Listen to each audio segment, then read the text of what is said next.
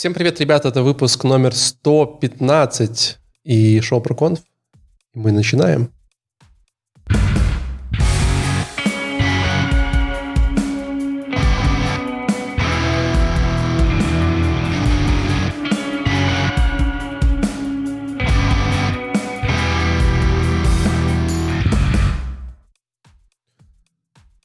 Зима, Леш, господа.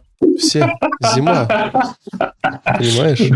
Зима Вы можете пришла. понять, что, что зима, потому что я в куртке, да? Да, я просто, если вы смотрите нас э, онлайн, то Леша на балконе, в куртке, в шапке. Вот. Только, только маминой шубы не хватает, чтобы был полностью э, похож. Э, для тех, кто с нами первый раз, мы Э, такое шоу на Ютубе и вообще подкаст или, или видеокаст, как назовите как угодно, который э, вместо вас, э, ленивых ребят, смотрит различные эти конференции и рассказывает все самое интересное тут. Эм, это делаю я. Зовут меня Валентин. Также нам помогает Алексей, который у нас в куртке. Алексей, привет. Привет, ребят. Привет. И, конечно, невероятная Алина. Привет, это я. Вы ощутили вообще зиму на улице, да? То есть что-то поменялось в вашей жизни? Вот по сравнению? У нас э, снег идет регулярно. Так. Эм, правда, он быстро тает, потому что температура все еще плюсовая, но тем не менее, да, вот это заметная перемена. Нужно надевать много кофт, куртку потеплее. По улице уже особо не пройдешься. Леша, ты уже пошла, mm. попробовал поштанники в этом году? Да, я уже, наверное, как две недели в них курю. И ну, я уже давно заметил, что зима. Первый, наверное, самый заметил, что, что холода пришли. Ну да. Вот я пока что держусь, еще хожу дома в шортах, но я думаю, что скоро придется менять, конечно, на штаны. Знаешь, типа... Не, дома я в шортах хожу, чего? И в подштанниках? Интересно, интересно. Ладно, мы на самом деле скучали. Конечно, по вам, наши дорогие слушатели, зрители, но больше мы скучали по, знаете чему? По конференциям на русских языках. Потому что О, в последнее да. время все вот это вот, это вот ваши там типа э, всякие фронтенд, поговорим за жизнь, э, вот это вот ваше, э, как это называется, accessibility, э, что все, все, все хорошо дело и хорошо будет. Вот, мы решили, что время добавить немножко в жизнь нашего хардкора и решили посмотреть конференцию под названием IT-Conf. Там как бы... Знаешь, какая I, проблема IT, со фронтендом вообще? IT как чай, как IT, ну вы поняли, WordPlay и все дела. Вот. Эм, которая попала на наш радар очень давно. Это конференция на, на русском языке, которая проходила, я так понимаю, в Москве, судя по тому, что там был Красный Октябрь. Вот. Эм, и в которой говорили про все. Вот прям про все же говорили, да? Ну, в смысле про все? Они говорили про .NET. Там был .NET. Ты просто не смотрел эти, ролики. Не говорили про Crystal 100%. Нет, ну про все популярные. То есть там прям... Ой, я, думаю, я уверена, что в каком-нибудь докладе допомянули. Да, в моем был про Crystal. Ну вот, вот. Ну, тут такая конференция, в которой, мне кажется, да, просто дело чести упомянуть Кристал, Haskell. Если у тебя нету какого-нибудь скриншотика хотя бы с плюсами, то, наверное, просто не брали докладчика. Знаешь, что мне в последнее время бесит во фронтенд-конференциях и от чего я отвалилась от одного из докладов, который, в общем-то, был про фронтенд на, на этой конфе. Я отвалилась я на том моменте, когда спикер сказал, ну, это совсем другая концепция, она просто совершенно случайно называется точно так же, как вот та предыдущая, про которую я рассказала. Но это другое, и делает оно совсем вообще другие вещи. И вот этого так много в айтишке. Я поняла, что рассадник Подожди, этого... А можно второй пример? Я вот пытаюсь понять. Второй пример. Я не помню, про что он же говорил, да, но, но это, это, вот, это вот там, можно, вот это зло. Можно про микрофронтенды разговаривать в разных ключах. Можно рассматривать как микросервисы, можно рассматривать как микроприложения. Можно по-разному обсуждать про фронтенды, про микрофронтенды. Да, ну, да, но Хуже, тем не менее... когда у тебя словом рендеринг называется и рендеринг, и, и верстка. А, ну да, это, в принципе, логично. Но тем не менее, я хочу заметить, что э, в отличие от многих э, онлайн-конференций, мы, наверное, можем назвать эту конференцию онлайн, потому что она проходила в онлайне, там нет реальных людей, записей э, ребят прям постарались и привезли всех спикеров или нашли всех спикеров э, живых, ну, в смысле, людей прям. То есть там не эти говорящие головы на фоне ковра дома, а прям приехали и сняли э, вот эти вот всякие продакшн. У всех, не у всех. У меня был, был? говорящий да, чувак да. на фоне ковра, да. Я знаю, что с ним он, наверное, не было у него сертификата от прививки, я просто фактически уверен. Он еще говорил, что недавно переехал в другой город. Возможно, в связи с этим у него не было возможности ехать туда, где проходила запись. Эм, не знаю, не знаю, но были, ну, были чуваки на фоне условного ковра. Ну, Ребят с э, продакшеном вообще хорошо, мне кажется. Да, поэтому это было, это было очень приятно смотреть. Спасибо ребятам за, э, за труд. Э, я предлагаю начать смотреть про все конференции, ой, все доклады. Э, собственно говоря, с Леши.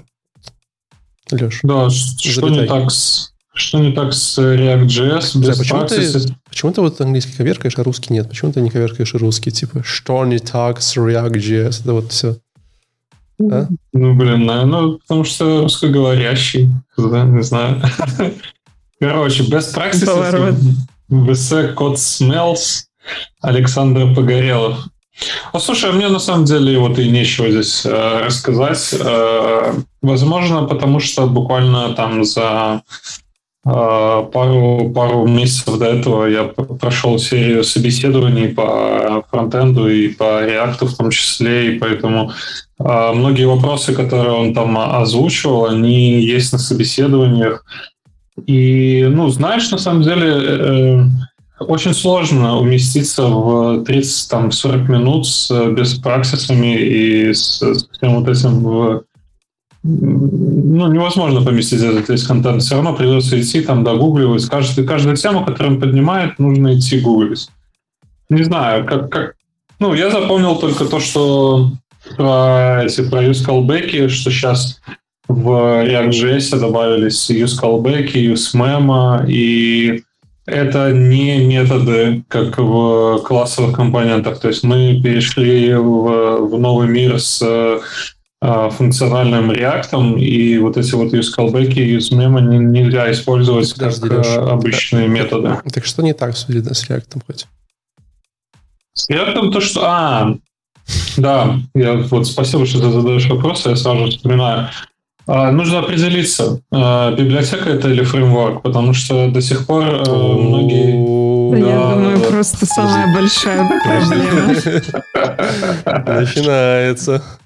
Ну, многие считают, что React это все-таки библиотека, и хейтят тех, кто считает, что это фреймворк. Э, не знаю, я с течением времени вот начинаю больше склоняться к тому, что это уже а, какой-то фреймворк, но а, его инфраструктура огромна, то есть ты все равно можешь по-прежнему конфигурировать, как тебе вздумается. И он вот об этом говорил. Ну, появляются новые какие-то библиотеки, появляются новые какие-то подходы, да, как, как делать React, ну, тот же функциональный. Раньше мы э, использовали только Redux, да, но у нас э, всегда был контекст. А сейчас контекст еще больше как бы стало, и э, появились MobX, э, которые можно вместо Redux использовать, он намного удобнее в каких-то моментах. То есть у нас большая инфраструктура на React, и вот этот вот выбор э, того, как ты пойдешь, ну, он очень сложный на самом деле. То есть нужно взвешивать, принимать какие-то решения, когда рядом есть э, тот же Angular, ты просто скачал и поехал, и у тебя все, все шикарно. Вот в этом, наверное, сложность реактора. Как ну, best practices, ну. Ну, я бы сказал, что, наверное, еще одна история, то, что они все-таки реально... Вот сейчас сложность в чем, да? Они же, в принципе, достаточно сильно изменили подход в написании приложений. Ты имеешь в виду функциональщину? Да, я имею в виду с OOP-шной функциональную, с да. Э, редаксов таких штук э, на, на вот эти юзы, колбеки и прочее. И вот прям теперь сейчас ты, знаешь, смотришь, ты как бы и вот один React знал, тебе надо еще второй React знать. И это как бы вообще еще бесит. Ну, это уже прошло. Ну, лично у меня это прошло. То есть я первое время сопротивлялся, потому что все-таки ООП-шный подход мне ближе и более понятный, и как-то веселее с ним э, все разруливается. Значит, прошло, подожди. Да, смысле... не, это уже наша данность. То есть любой, ну, то есть ты сейчас, если будешь собеседовать кого-то, ты не будешь спрашивать про а, там, ну, можешь спросить, что такое lifecycle, но ты не будешь его рассматривать в рамках там shoot components update там, и прочих старых методов, да. Подожди, ну ты же согласись, что это прям, ну, ну это прям глобально очень плоховатая концепция в плане того, что ну, как бы люди, которые как бы раньше знали какой-то один реакт, теперь еще вынуждены второй реакт учить. И он не то, что прям подхожий. Ну, то есть там есть, конечно, компоненты, там, не знаю, но реально подход... Он очень, он очень похож. Почему, почему ты считаешь, что он не похож? Э, ну, потому что там, скорее всего, э, все эти use state и, и всякие вещи, которые ты раньше прокидывал с каких-нибудь там редаксов и прочее, ну, по-другому это работает, да, плюс... Давай так, давай, давай вот use state реально стал э, лучше, чем set state. Ну, то есть... Э, Понятно, ну, что стал лучше, это правда. Приятнее Нет, отрабатывает. Нет, он стал приятнее, это правда. В смысле, они сделали, типа, то, что выглядит лучше. Но глобально-то он, типа, вот возьми приложение, которое написано лет пять назад, и посмотри на него сейчас, и ты такой, бля, что здесь вообще происходит? Типа, как это... Нет, я сейчас как раз поддерживаю на одном из проектов, поддерживаю старый React, потому что очень долго переписывается, и новый React. То есть какие-то фичи я допиливаю в старом React. Тебе нравится и... старый React поддерживать? Ну, кстати, нет, да, я согласен, что мне не нравится. Мне, мне скорее, знаешь, мне скорее не нравится два подхода поддерживать в одном проекте. То есть ну, намного вот, проще, да, когда вот, у тебя один подход. И вот это все время такая вещь, которая ну, людей ну, немножечко напрягает, скажем так. Ну, переписывание компонентов, на самом деле, недолго происходит. То есть ты там за полчаса 100-150 строчек кода можешь переписать в легкую. То есть это прям не kernel кейс. Не факт, что будет работать, но переписать можешь легкую. Не-не-не, будет работать. На самом деле, ну, очень легко переписывается. Э, да, и, ну, слушай, куча всяких приколов, с, допустим, с контекстом. Вот один из best practices, который парень э, советовал, когда у вас э, компонент начинает принимать там больше 5-7 свойств, да, пропертей, то подумайте в сторону контекста. Ну, то есть э, контекстом э, проще, удобнее управлять, у вас не будет э, props hell этого. А, Почему нет? Вот у тебя дополнительно появилась возможность, как ты можешь э, свой компонент сделать лучше. Какие-то его вещи вынести в контекст и пользоваться контекстом. Да, с контекстом нету dependency этих э, хелов, когда у тебя ну, не dependency half, а как это называется, когда ты из компонента в компонент прокидываешь одни и те же property, которые не используешь в этом компоненте. То есть там надо через два чайлда использовать какое-то, открылась вся модалка или не открылась, а все остальные компоненты, которые между э, твоим дочерним и основным компонентом, им не обязательно знать вот про этот, открылся модалка или не открылась. Ну, я скажу, как, кстати, вот еще из интересного, человек, который недавно там, знаешь, участвовал в проекте, в котором был новый Redux, э, новый React, так сейчас начали, знаешь, стараться делать эти вот юз-эффекты, там вот это локальные, там, знаешь, типа стейты и так далее. А раньше все-таки в редаксе часто, ой, в редаксе, в реакте в большом, знаешь, ты все вкладываешь в стор, типа туда берешь э, и так далее, то деважить его стало просто невозможно. Ну, то есть, возможно, конечно, но ты, знаешь, что у тебя происходит в приложении, такой, так, что происходит? И погнал вот эти, знаешь, ставить дебаггеры в всех всяких юз-эффектах и типа да. пытаться понять. Это такая боль.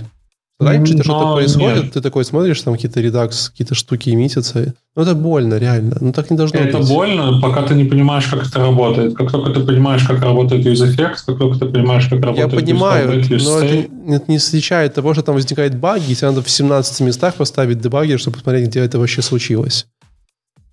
Слушай, у меня давно такого не было, если честно скажу. Я давно не ставил дебаггеры, давно не выводил консоль лог, э, что у меня в юз-эффекте происходит. Ну и там тебе ничего не случалось, какая-то проблема? Нет. Даже если случается, а ну, как бы проблемы всегда случаются, то ты понимаешь, где, где она происходит в каком месте. Плюс э, у React хорошие эти э, хендлеры на ошибки. Почему? Ну, ты сразу же видишь, что у тебя не, там, ошибки, допустим, не ошибки, я думаю, другие компонент, компонент заанмаунтился, а листный расстался, и ты такой, ага, хорошо, пошел посмотрел, где, в каком юзэффекте это происходит. Ну, не знаю, я, я страдал в последнее время. Раньше было проще. Короче, э, что, я, что я так считал, что я, я так считал на, до, до второго проекта. Второй проект уже был проще на функциональном писать. Что ты Доклад, скажешь? слушай, ну, он, он интересный, но каждый, ну, то есть, если это человек придет э, с улицы посмотреть этот доклад, то каждую строчку этого доклада нужно гуглить и понимать, почему так происходит. А, не все best practices, не все э, эти проблемы описаны. А, все равно придется что-то догугливать. А если ты человек, который уже разбираешься в реакции, то, ну, скучновато. Ты такой, ну, типа, окей. Ну, единственный его концерн по поводу вот, э, вот этого э, использовать контекст для прокидывания пропертей, он интересный. Я никогда так не, не задумывался о том, что это улучшит мою архитектуру приложения. Тут ребята пишут в комментариях, что э, больно это когда ты полгода учил React, а короче, пришел на собеседование, оказалось, что это старый React, надо новый был учить, и пошел учить заново. Да, да, да, было такое. Это жизнь прямо. Я, я, я пропустил этот момент, честно. Я вот помню, я ходил на собеседование, меня спрашивали, что такое рендер пропс, и потом спустя два года мне уже спрашивают, что такое use-эффект и callback, и как они работают. Нужно выбирать время для собеседований. Я, кстати, часто вот наблюдаю, я периодически, знаешь, в последнее время собеседовал людей на, на разные около знакомые мне технологии, скажем так. И, ну, иногда, когда какой-нибудь план собеседования себе накидываешь, ты открываешь эти вот списки в интернете, типа, знаешь, там React mm-hmm. Interview Questions или что-нибудь такое. Не делай так никогда, Они пожалуйста. Такие говнища просто. Ты открываешь и думаешь, как вообще можно их такие списки составлять?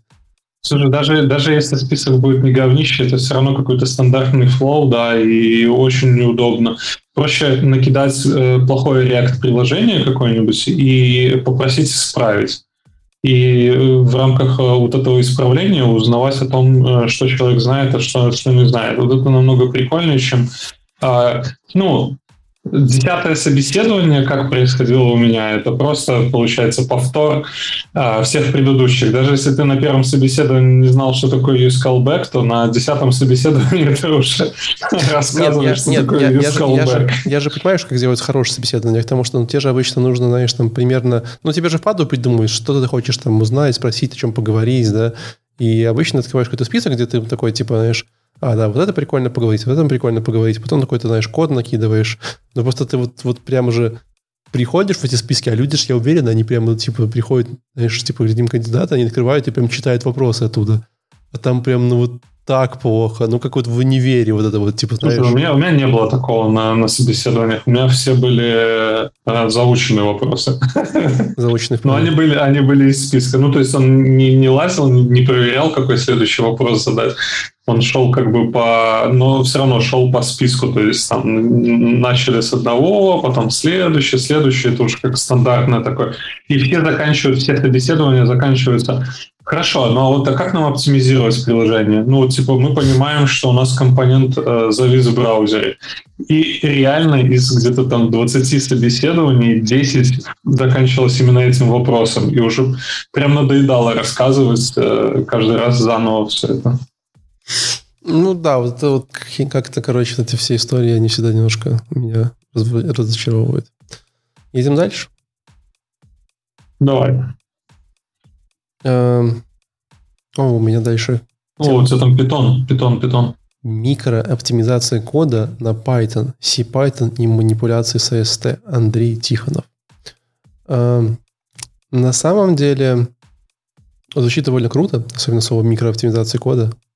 Наталья, скажи прям, ты вот приходите, говорит, человек, я тут занимаюсь микрооптимизацией кода, такой, блин, возьми меня замуж. Просто берем, кстати, да, сразу везде кстати, один, один из поинтов из предыдущего доклада, что не занимайтесь микрооптимизациями в момент разработки. Идите, делайте это только тогда, когда надо. Да-да-да. Вот. Эм, ну, вот звучало довольно круто, но на практике оказалось очень такой понятной и простой идеей. Вот. Эм, вопрос Леши, да? Вот э, как ты думаешь, Леш, читаемый код и оптимизированный код это один и тот же код? Нет. И часто это неправда, потому что мы знаем, что машины и люди, они немножко разные такие да, знаешь, существа да. и думают по-разному. И вот. лучше выбирать читаемый код, чем оптимизированный код. Ну, хотим-то мы оптимизированность, понимаешь? Ну, вот надо, надо понимать. Тоже. Не, вообще мы хотим лучше выбирать читаемый и оптимизированный, но, но иногда да. так не получается.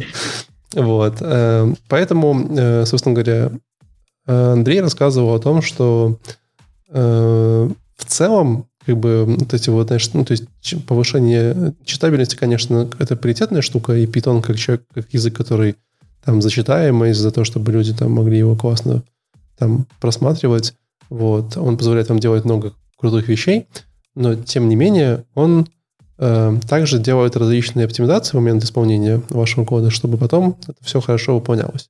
Есть достаточно понятные примеры, да, если вы написали там типа переменная a равно 1 плюс 2, то как бы нахрена ее, как говорится, э, знаешь, вычислять каждый раз, когда она ну явно 3. Ну, типа, ну вот, ну не станет она другой. Сколько раз ты один плюс 2 не складывает. Ты можешь напинить этот кусок кода, где ты говоришь a равно 3, да, или же там, условно говоря, если напишешь в коде там if true, какое-то условие, то как бы, а там else, то else никогда в твоей жизни не выполнится. Вот даже не думай, знаешь, просто всегда true.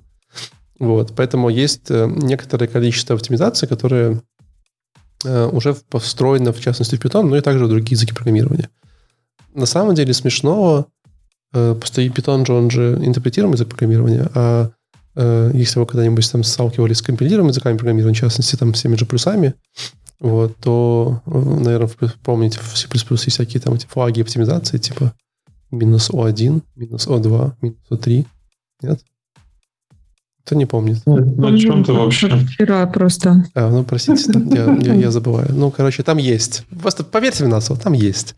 Вот. Собственно говоря, это тоже по это самое. Это как раз, знаешь, типа возможность э, как-то оптимизировать разные куски кода так, чтобы они прям, ну, были э, э, классные. Там причем доходит до такого смешного, что если вы, вы пишете что-нибудь типа там Fibonacci, вернее, там вверху функция Fibonacci, потом a равно Fibonacci там типа 42, то он такой, М, а равно там, не знаю, такое-то число, и все, и все, весь код нафиг удаляет, Fibonacci удаляет, просто типа число пишет. То есть там довольно забавно. Прям выполнение во время, э, время компиляции. Так, так же много, много, многие делают. А, ну да, ты же стал компилируем языки. Да-да-да. Но, э, тем не менее, э, вот о чем вообще говорил Андрей? Он говорил о том, что есть какое-то количество э, таких вот э, оптимизаций, но, конечно, они не все. И вообще, в принципе, чем круче язык программирования, тем больше каких разных оптимизаций в нем есть. Вот. Э, в частности, допустим, есть такая понятная штука, когда у вас есть какой-нибудь там метод, и в нем есть там константа плюс там, там один, да?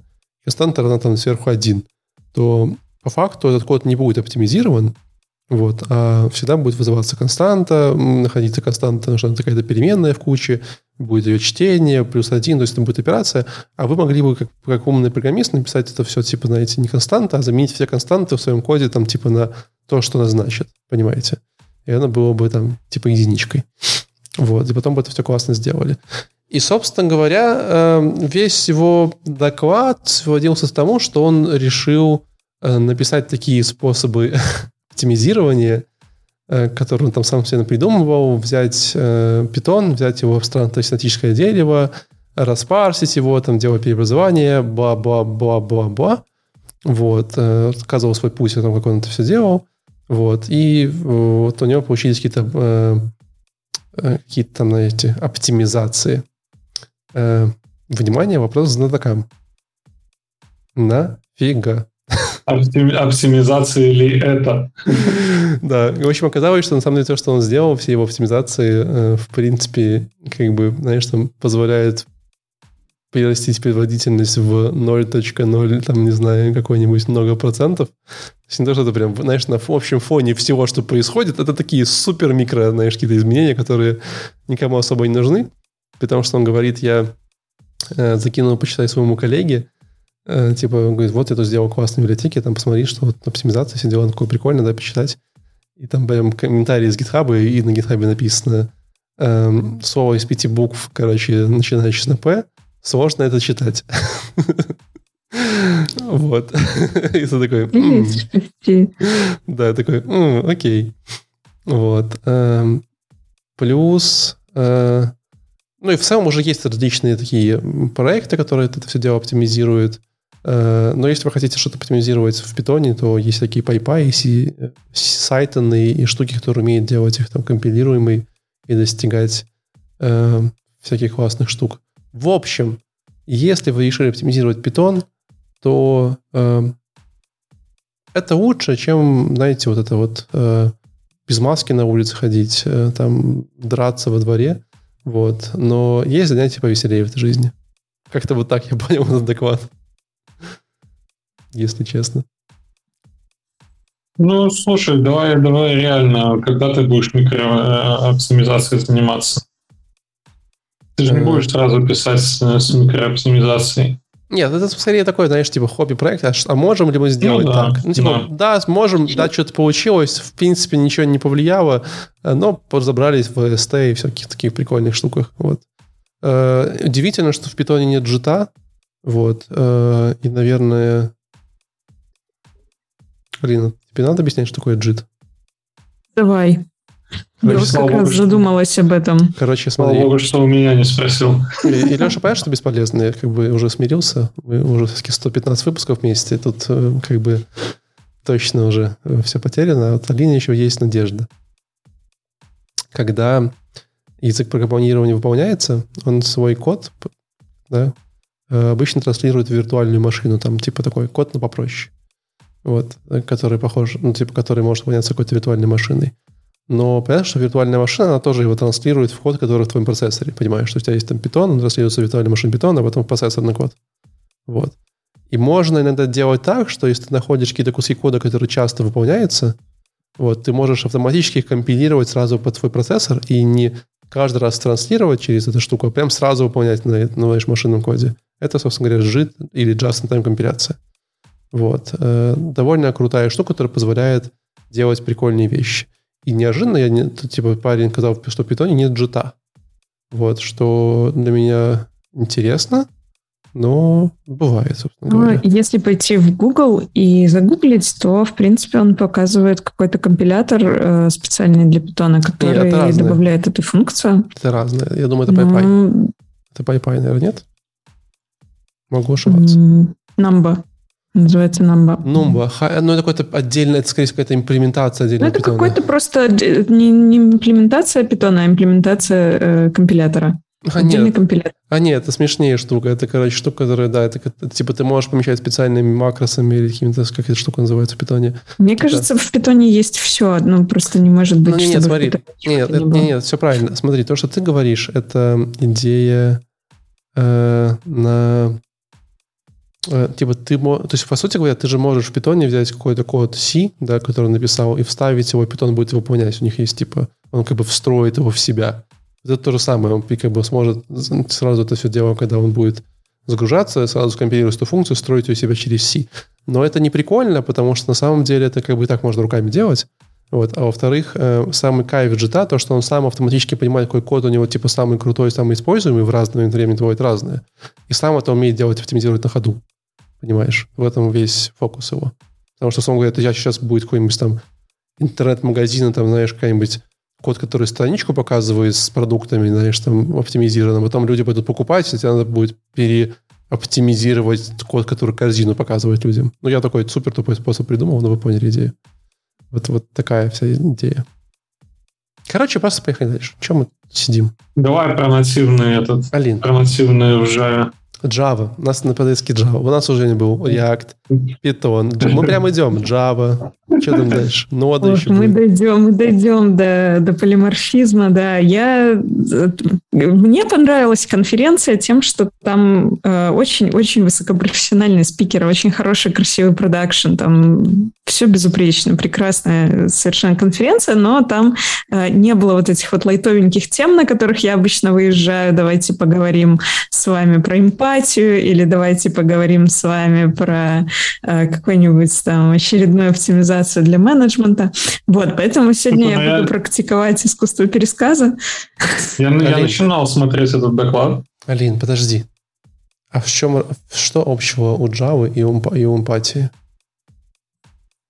Или вот, разного? Кстати, после того, как я послушала этот доклад и вдохновилась э, Ваней Углянским и его рассказом, я бы, пожалуй, могла провести параллели между Java и эмпатией. Так. Это будет несложно. В принципе, Давай. мы можем прямо сейчас вот это здесь повесить, а когда я дойду до нужного места, я к этому вернусь и прям все вам покажу на примерах. Да. Так вот,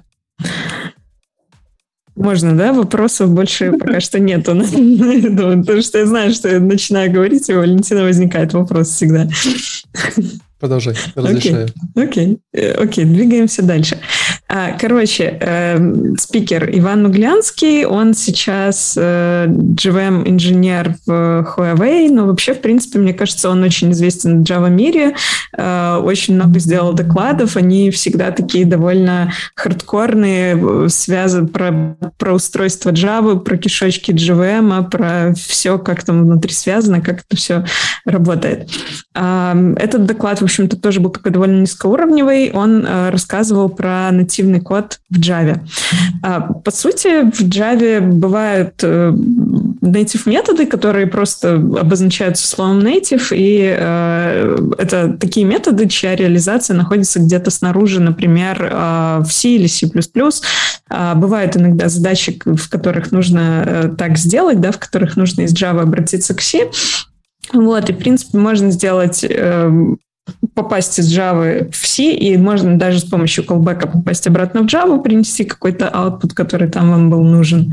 И э, люди этим пользуются. Часто этим пользуются, если, допустим, ваша библиотека была создана на другом языке. Вот в случае с C это часто библиотека для криптографии. Э, часто этим пользуются, если нужен какой-то метод, нужно вызвать какой-нибудь метод из операционной системы. Или бывают еще такие светлые идеи, типа вот C, он же быстрый, поэтому мы возьмем какой-нибудь ключевой core метод, перепишем его на C, и у нас все летает станет. Ты думаешь, вот такие... Ты думаешь, что чувствует Java-разработчик, когда, когда им нужно вызвать код на C? Что случилось с Java? Что, что чувствует? Что чувствует? А, что чувствует? Да.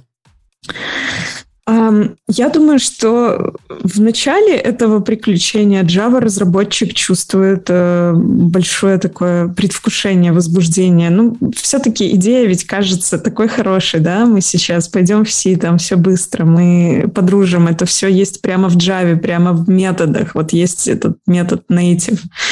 А потом, конечно же, э, если верить докладу Вани, Java-разработчик чувствует большое разочарование, да, и мы скоро узнаем, почему. А, так ну, вот. Уже, э, уже, уже 10 минут доклада есть. Вот я их как раз тоже посмотрел, что же будет дальше. Так. Э, в Java все классно просто, там есть JVM, все родное свое знакомое, там есть GC, он помогает управлять памятью, там у вас такой прекрасный шир, да, там живут хоббиты, они друг друга э, все а. друг другу помогают, уважают. Да, а, точно, он уже постоянно ассоциации с этим проводил, с э, Широм, да. с Мордором. А Native Code — это такой Мордор, вы туда пошли, на вас там тролль напал, упал, по голове ударил, все, конец. Но иногда бывает, что нужно отнести кольцо из э, Шира в Мордор, да, поэтому, собственно, разработчики на это и ведутся. Подожди, и вот подожди, тут подожди. как раз Какие вот... тролли в Мордоре? Там же были не тролли. Там были кто? Там были Опаньки! Орки. Нет, ну, тролли там тоже были, они да ведь нет. были в лесу. Ну, они были, были конечно, не Валик. Тебе, не, тебе не про, было. Тебе а, да, там были тролли. Тролли были в туда-обратно на пути. Ну, Хоббит туда-обратно, и он рассказывал именно про Хоббит туда-обратно, а не про Властелина колец. Нет, потому что, нет, все верно, в тролли были в вселенной, но их не было в Мордоре. В Мордоре были орки, всех троллей и, кстати, а вот эти вот большие орки, ну, типа орки, большие создания, это же, скорее всего, тролли. Были были ну, как, которые носили О, да. э, Я перечитаю катапульту. Нет, так подожди, Я они, они там не обозначались. Знания. Они там не обозначались, но вот те, э, если посмотреть по фильму, те существа, которые носили катапульты и прочее, они очень похожи на троллей. Не знаю, не очень-то не троллили всех там. Так, хорошо, мы, мы в этом, в предвкушении радостном. Да, в радостном предвкушении. Так вот тут как раз, э, наверное, подходит э, про, про эмпатию Java. Она эмпатична к разработчикам, их потребностям и всячески их поддерживает и помогает им. Да, вот с плюсами так не получается. А, так вот, короче, с помощью чего все это в Java, получается? Есть э, так называемый Java Native Interface. А, по сути, если кратко описать, не вдаваясь в а, детали. Там же, там же много а, реализаций. Э, это, по-моему, GNI называется, и там есть GNI, много реализаций. Да, Java Native Interface uh-huh. расшифровывается. Он э, позволяет э, объекты, э, которые были заведены в Java, да, для того, чтобы они э, могли как-то плюсами обрабатываться, он их э, переводит в так называемые J-объекты, э, по, образует их по определенным правилам, и э, таким образом их, в общем-то, они в C++ остаются, и по этим же правилам их находит виртуальная машина. Э, там есть еще какая-то есть так называемый GNI-env. Это такой список функций, через которые можно взаимодействовать из э, нативного кода с Java кодом. Ну вот, по сути, вот эти два метода, два подхода JObjects и GNI-env — это и есть какие-то основные э, правила, по которым э, программист туда-обратно свои методы э, вызывает. Вот. Все это прекрасно и хорошо, но GNI э, дико медленный. Э, когда все это происходит, э, теряются по итогу типы, программа компилируется, но не запускается. Э, правильных правильно GNI-функции могут не вызываться, и тогда разработчик должен следить более внимательно за тем, что же он там пишет. Еще исключения из Java, да? исключения из Java не перебрасываются, тоже ответственность разработчика, да. А тут еще мы дошли до GC, до памяти, э, которая в Java управляется автоматически с помощью garbage коллектора. В C++, например, она управляется вручную, и в итоге у нас получается вообще такой э, офигительный кроссовер, что-то непонятное, что управляется и не вручную полностью, и не автоматически, случаются утечки памяти, и, короче, очень-очень много проблем происходит. А, дальше у Вани, наверное, минут 10, а то и 15 доклада а, идут э, слайдики с различными бенчмарками. Там он показывает скорость вообще выполнения таких методов через GNI, и она какая-то адски медленная. То есть она э, не медленная в абсолютных числах, но он ничего такого не называл, и я, наверное, тут тоже ничего не добавлю от себя.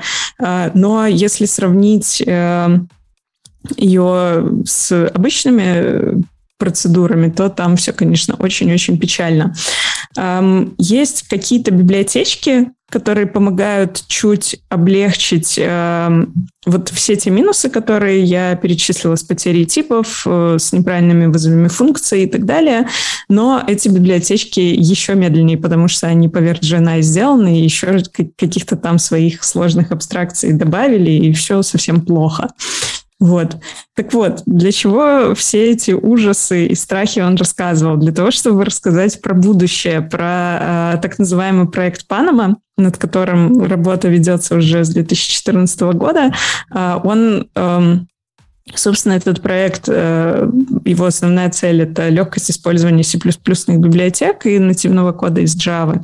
Они делают так, чтобы можно было всего как можно больше писать все-таки на Java, как можно меньше ходить э, с вот этими J-объектами в C++. А, они там стараются предусмотреть, мы, в принципе, уже много чего сделали а, с точки зрения управления памятью и Java-объектами. Ну, в общем, какая-то хорошая вещь, возможно, всем тем, кому нужно иногда а, связываться с нативным кодом, пригодится. Так что, пожалуйста, кто э, таким занимается, сходите, посмотрите на проект Панама, а еще посмотрите обязательно доклад Вани, он прекрасен. Ну, в принципе, на Panama Papers тоже можете заглянуть, там тоже довольно много чего интересного. Или вы не понимаете, о чем я? Ну, панамские, yeah. панамские papers, ну, самый большой слив в истории различных конфиденциальных данных, сервис-схем. Mm-hmm. Нет? Давай про Руби. Опять? Давай, Руби, Руби, Руби жив. Руби жив! Руби может, жив! Может, пропустим просто в этот раз опять. Я, я, я написал на обложке Руби, поэтому давай рассказывай. А, поэтому нас спрашивали в комментариях, почему. Да. Ясно. Э, Вова Дементьев с докладом «Как дела Руби?» рассказывал про что? Про Руби. Неожиданно. Я, сегодня, я Вове вчера сказал, что буду его делать обзор. Он сказал, что бы плохого про него не говорил. Э, я сказал, что не буду, и, конечно, врал. Эм, на самом деле, Вова пытался эм, в своем докладе... Это, наверное, очень классный доклад для тех, кто, вот, типа, знаешь, эм, когда ты вот узнал про Руби в 2005 и сказал, что он, типа, знаешь, там плохой, медленный, э, не знаю, течет и так далее, и с тех пор ни разу не открывал, все время ходил, ругал Руби, что он там такой плохой и медленный, и все течет, и вообще все ужасно. Потому что Вова, как, Вова как-то пытался немножко осознать историю э, здесь Руби само по себе. Э, и продавать ему разные фишечки. Э, перед этим я не знаю, ответил ли на вопрос, как дела, Руби? вот, хороший вопрос. Э, в смысле, да, нормально, вот, вот так, так дела. Но о чем Вова говорил? Во-первых, Вова начал с того, как Руби в целом повлиял на всю экосистему, знаешь, как бы именно разработки. И действительно очень много вещей, которые он рассказывал, они прям, ну вот, э, реально довольно э, как бы, ну, типа, в свое время были довольно революционные, да.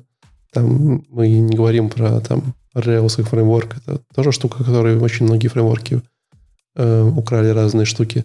Да все, там просто там тестирование, респект, там все, что сейчас в каждом языке ровно так же происходит, там типа всякие контент-свитчинги, там dependency management, которые сейчас точно похожие такие же. Там прям все-все-все. Вот. Э, э, и мы еще не говорим о том, что как бы э, не только Ruby сам по себе как какие-то технологии, которые из него вышли, они нашли большое применение. Но и он сам по себе стал вдохновением для большого количества разных других языков. Например? Python. Валик, слышь, у меня другой вопрос Crystal есть. надо было говорить. Да, Кристал, да. У меня, у меня, у меня другой вопрос. Как, как, как вот происходит а, вот эта вся ситуация, когда твоя жена тебя поддерживает? Она поддерживает тебя в соседней комнате, получается? Получается, что так, видишь. Ну, это накрутка просмотров, Леша, все понимали. Я просил, я скинул в семейный чатик, попросил зайти, чтобы было больше слушателей, когда я говорю про Руби. А то потом все ходят, говорят, Руби умер, а ты смотришь, и сразу пик как Руби говорят, сразу пик там 140 тысяч просмотров, все дела. Вот. Эм, но в целом, как бы, Вова рассказывал о том, что вот нового в Руби сейчас появилось в 2021 году, в 2022 году. И, знаете, вот это очень интересная такая штука, я сам про нее не думал недавно. Ведь Руби достаточно долгое время не был языком или технологией, которая как бы, ну вот, она была такой технологией, которая развивает энтузиасты, скажем так, да? Ну, то есть, если мы говорим, если мы говорим про Python, то там часто были там крупные корпорации, Python, Python Foundation, там, et cetera, et cetera, да, если мы говорим про э, что там, какие-нибудь там э, .NET, то это Microsoft, если мы говорим про Java, то какой-нибудь Oracle, да, то есть это прям какие-нибудь суперкорпорации, которые там, знаешь, вкладывают на это миллионы денег. А JavaScript? Microsoft. Очень долгое время Microsoft. Ну, ну окей, Python окей. ты неправильно привел здесь пример вот на самом-то деле. Вот с Python поспорить. Python это самый, по-моему, крупный вообще проект, развивающийся только силами энтузиастов, open source до мозга костей. Там, да, есть какие-то, э, есть поддержка от крупных компаний, которая, я точно не знаю, как устроена, но некоторые из них просто потому что большие контрибьюторы работают там за зарплату, но в основном занимаются контрибьюшном в Python. Вот, но тем не менее Python не, вообще Python, прям вот он... С Python я согласен. В смысле, что превзошел он... Ruby всячески. Э, ну, тут спорно судить, произошел ли он Ruby как бы в целом в веб-разработке. Это, знаешь, такое не померяет никто, да? И достаточно... По-моему, это одно, и достаточно одно и то же. Я думаю, что все-таки нет. И достаточно долгое время мы будем говорить о том, что Python все-таки, наверное, сейчас супер популярный во всем мире. Не потому что веб-разработка, да, а потому что э, там машин learning там в свое время Terraform, а это все уже корпорации. Ну, будем честны, да, Machine Learning, Terraform и Terraform, боже мой, эти TensorFlow э, и прочее, ну, как бы это были достаточно такие э, штуки, проекты корпораций. И в то время это было супер модно, популярно, это там лет пять, короче, бомбило Бибикова. Дата-аналитика, все дела. Вот. Э, ну, с Python согласен, они достаточно не, не богатые, э, ну, и в них не, не помню, что какие-то супер большие корпорации донатили. Э, но, тем не менее, я к чему хотел сказать. Потому что Ruby очень долго не было, знаешь, каким-то таким, кто там вот одну, одна компания, которая давала много денег, нанимала разработчиков и так далее. Но вот последние несколько лет случилась очень интересная штука. Эм, в, в сам Ruby язык, который, от которого, ну, типа, многие там получали какие-то дивиденды, э, пришло большое количество компаний, которым все известны, да? Там Shopify, там GitHub, там Airbnb, там Stripe, вот. И все начали типа приносить разные э, прикольные, крутые идеи в самый язык программирования. Вот. И я вот очень долгое время сейчас наблюдаю уже как бы какие-то вот вещи, которые, ну, прям вау. Ну, то есть, если вы не знаете последних новостей, а вы, скорее всего, их не знаете, то недавно пришел Shopify, э, ну, такая небольшая компания американская, вот, и сказала, мы тут, короче, покрутили-покрутили, сделали G для, для Ruby Rails, и что-то померили на Shopify, и получилось, типа, на 30% быстрее, чем обычно типа вот оптимизации там разных кусков кода, и вообще все работает на 30%, быстр... 30% быстрее. Вот. Конечно, всегда вопрос, типа, а где эти 30% были раньше? Можно было раньше это сделать? Вот. И очень много таких штук появляется в последнее время в Ruby, э, которые Вова говорил, да. Это и типы, которые сейчас пилит команда, э, наверное, Stripe частично, частично там Ruby команда, это и новая модель там какой-то там параллелизма, э, это такие идеи, которые мы взяли из Go, вот эти вот корутины у нас называются файберы, э, там асинхронность и прочее, прочее. Вот. Э, это и всякие там, знаешь, фронтендовские подходы, которые все еще двигаются компании Basecamp, там, Hayem и DHH. В общем, реально, ну, как бы немало жизни причем я вот говорил сегодня, что я удивлен, что в питоне нет JIT, да? Ну, потому что вот про JIT вроде говорят уже 2-3 года, он уже там есть с версии там 2.7, по-моему, с флагом, и для нас это уже стало реальностью. Мы такие, о, прикольно, ну, типа JIT есть. Вот. А это что-то запилил, кто-то принес, кто-то сделал, кто-то потратил кучу там, знаешь, типа денег, э, времени программистов. Вот. Это классно. Эм, там где-то есть пару еще мест, где Вова рекламировал такие свои проекты. Прям вот так, знаешь. Это, как, это было очень забавно. Э, там как бы мы говорили просто там какую-то твою по совместимость свою и рассказывал про достаточно замечательную идею. Эм, есть такая... Я не по... Э, как называется, не постесняюсь порекламировать э, Рубин, Rubinex, который написал Вова. Это такая утилита, которая умеет делать тебе не только совместимость, типа, большой версии с маленькой, но наоборот, ты можешь, типа, написать на там в Ruby версии 2.3, но добавить какие-нибудь прикольные фичи, которые были, были в Ruby сейчас в 3. И потом как-то их, знаешь, такие... Да, Леша, это будет понятно, это такие... Э, эти, как они называются, боже мой, в вебе. Э, давай, когда поддержи, не поддерживаемые фичи браузера. Полифил. Полифил, да, это полифил для Ruby, только типа наоборот. Вот. Эм, и так далее. Но, наверное, вся сложность доклада э, его рассказывать по нему в том, что э, то есть прям всего много намешано, вот, но, наверное, я показал, э, отвечая на вопрос, на вопрос, как дела Руби, э, реально хорошо. В смысле, что вот прямо происходит каких-то много всяких движух, каких-то новых идей, концепций, они пробуются, отмираются, вот, и это все еще на фоне того, что э, Руби декларирует себя как programmer's best friend. В смысле, что это то, что сделано для программистов, чтобы они были счастливыми. Вот. Продолжаешь настаивать на том, что Руби жив, да? Ну, Нет, понятно, что он мертв. В смысле, это даже, даже не обсуждается. В смысле, как бы, ну, это же сразу очевидно. Если это какая-то жизнь после мертв. смерти, да? Ты хочешь сказать вот он. Ты хочешь об этом поговорить сейчас? В потустороннем мире живет, э, что-то там развивается, да? Вова сделал, пытался пошутить и говорил, что Руби мертв, а потом, типа, сейчас жив, и получается, что Руби как бы вампир. Вот. Ну, типа, знаешь, как бы восстал из мертвых. Зомби, да. может быть, зомби. Вот э, что там еще бывает. разные бывают сущности. Нежить какая-то по-любому. Ну, понятно, получается, что да. Вот. Э, если вы видите зомби-процессы в вашей операционной системе, то, скорее всего, это, это наверное, Руби. Вот. Не забывайте их прибивать. Э, ну вот. Дальше? Ну да. А, а мы, кстати, сегодня еще с Вовой переписывались в этом, э, в личке по поводу его доклада, и мы ну и как бы, знаешь, эта история... Мы как бы рассуждали на тему того, что когда люди говорят, люди говорят, что вот Руби, он же там типа непопулярный уже больше, да? Вот. Эм, просто все, когда говорят про популярность, они говорят про типа популярный, как в 2007 году.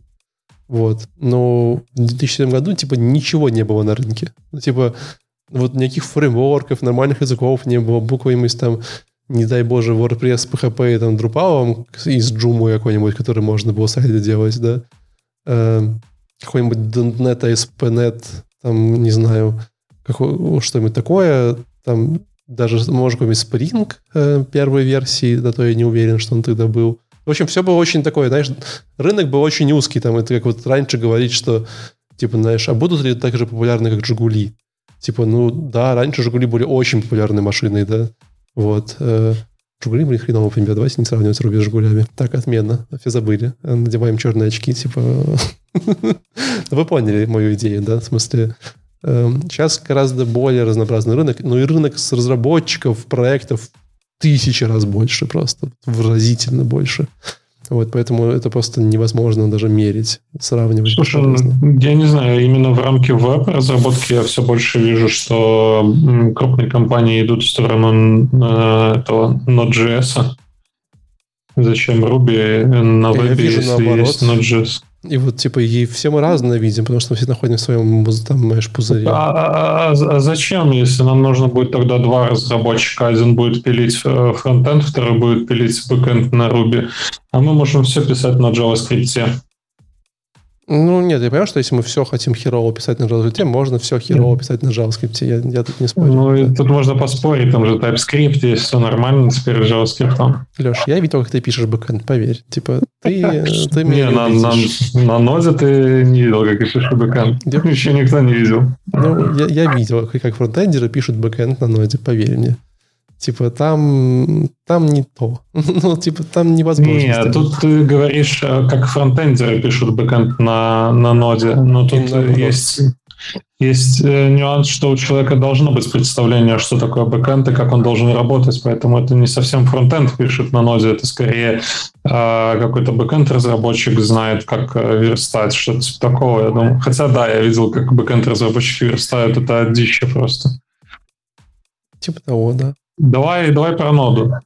ХР со своим Петруби. А, все, поговорим.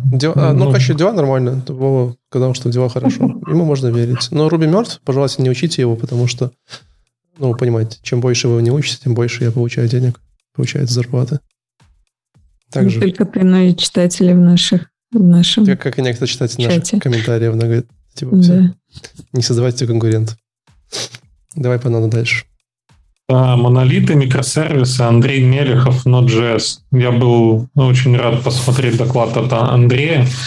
Давно хотел, но что-то как-то вот не добирался. И здесь он про Node.js начал рассказывать. Он начал рассказывать со своего пути в мире JavaScript. И я такой думаю, зачем ты так долго погружаешь, а потом все стало понятно что он пытается провести линию, как мы используем наши вот эти приложения. То есть реально вначале были монолиты, мы все писали в одной папочке, там, может быть, потом появились микросервисы, монорепозитории, Slurm, там все, все что угодно, короче. И вот э, он был в Яндексе, ну, то есть вначале он был в, каком, в какой-то компании, э, писал э, монолиты, потом он был в Яндексе, где писали кучу-кучу много разных микросервисов, которые должны были каким-то чудом между собой взаимодействовать э, и прочие там dependency возникали. А.